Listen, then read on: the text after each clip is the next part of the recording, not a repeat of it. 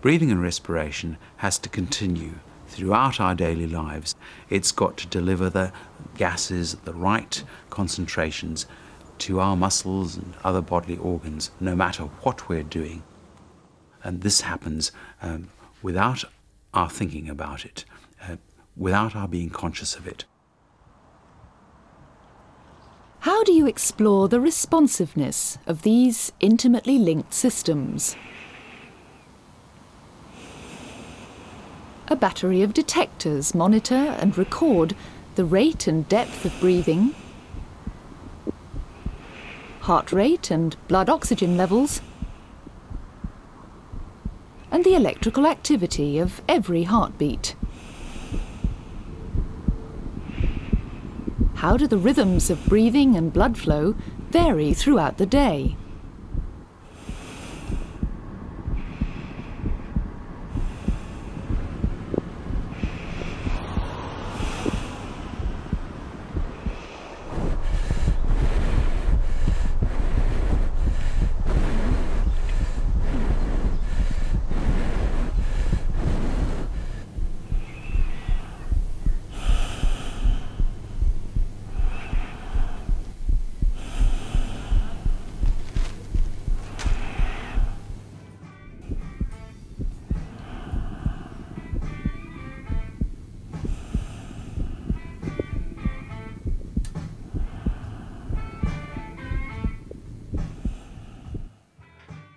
Heart rate varies from minute to minute and from hour to hour.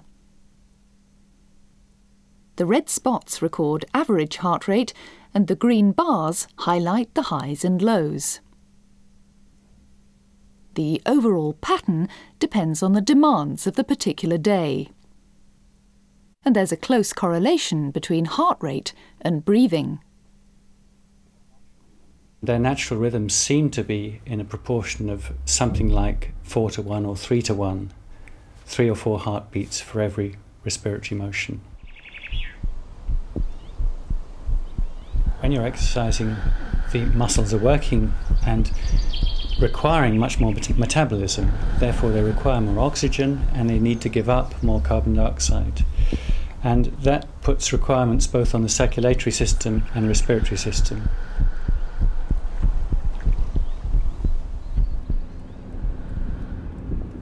Metabolic demands may also increase during stressful situations, like tackling a busy roundabout in the rush hour.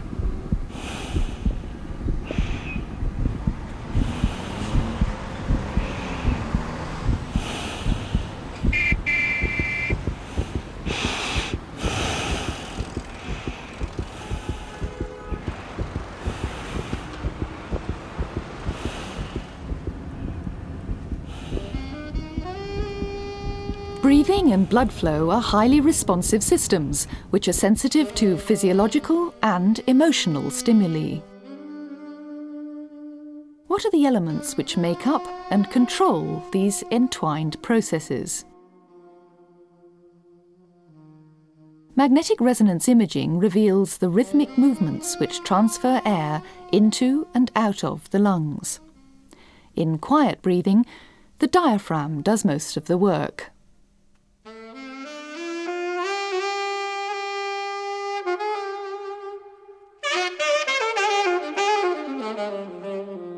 The principal influence over rate and depth of breathing is metabolic demand. The respiratory control centre is found not in the lungs, but in the brain. Here, specialised groups of cells monitor metabolic output and modify the underlying rhythms of the diaphragm and the ribs.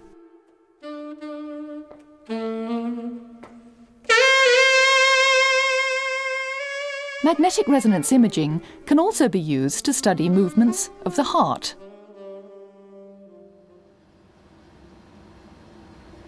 We're looking here at a magnetic resonance cine image of the chest and heart. This is a cardiac gated image which shows the heartbeat but not the breathing movement. What we see on the image is the left ventricle contracting, which sends blood up, up into the aorta this is the pulmonary trunk, which is sending blood to the lungs, although we don't see its branches, which are further back.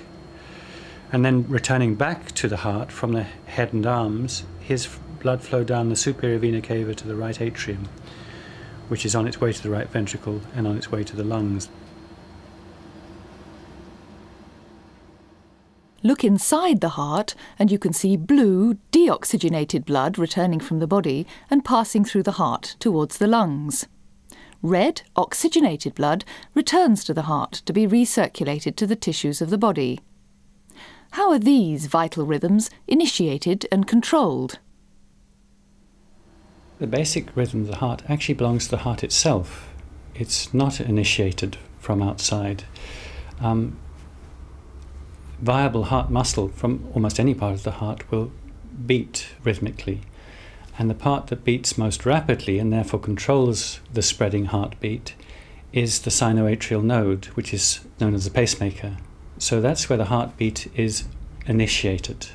That pacemaker rhythm is controlled and modulated, most notably by sympathetic and parasympathetic nervous systems, in a way, accelerator and decelerator on the pacemaker.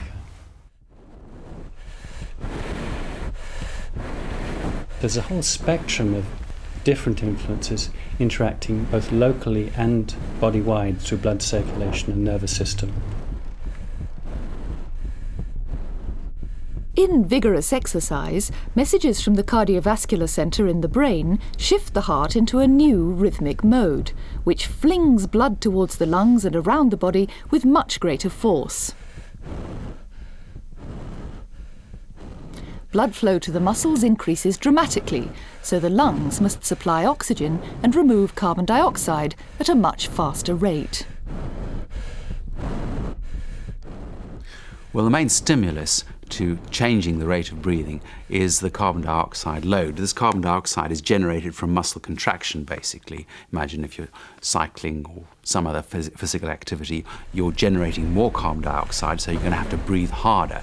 So you've got a lot of muscle contraction going on, and that blood draining the muscles is coming back up the veins through to the heart, and it then gets pumped into the lungs. It's only when the blood reaches the brainstem that sensitive cells detect the change in blood acidity caused by the increased level of carbon dioxide.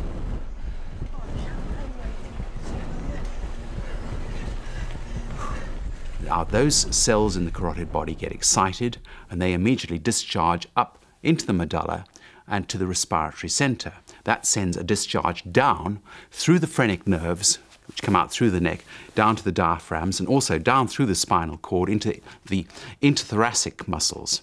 And those muscles contract harder, and so you take deep breath in, breathe harder, breathe deeper,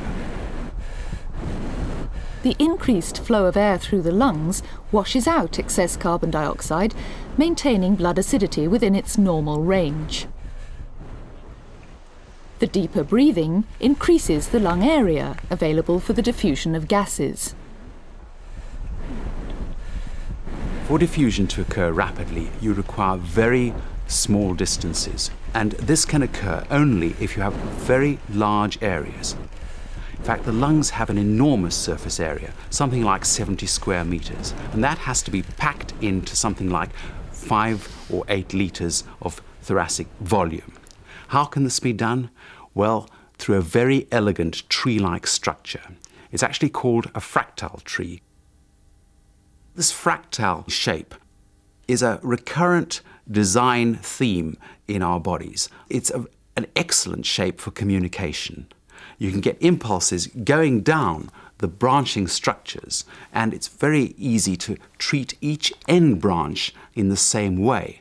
Now, this is terribly important in the lung. And of course, superposed upon the fractal bronchial tree, there is a fractal blood tree. In fact, there are three interpenetrating fractal trees. In these casts, which preserve the structures of actual lungs, the airways are cast in white resin. Blood vessels bringing blood to and from the heart are cast in different colours.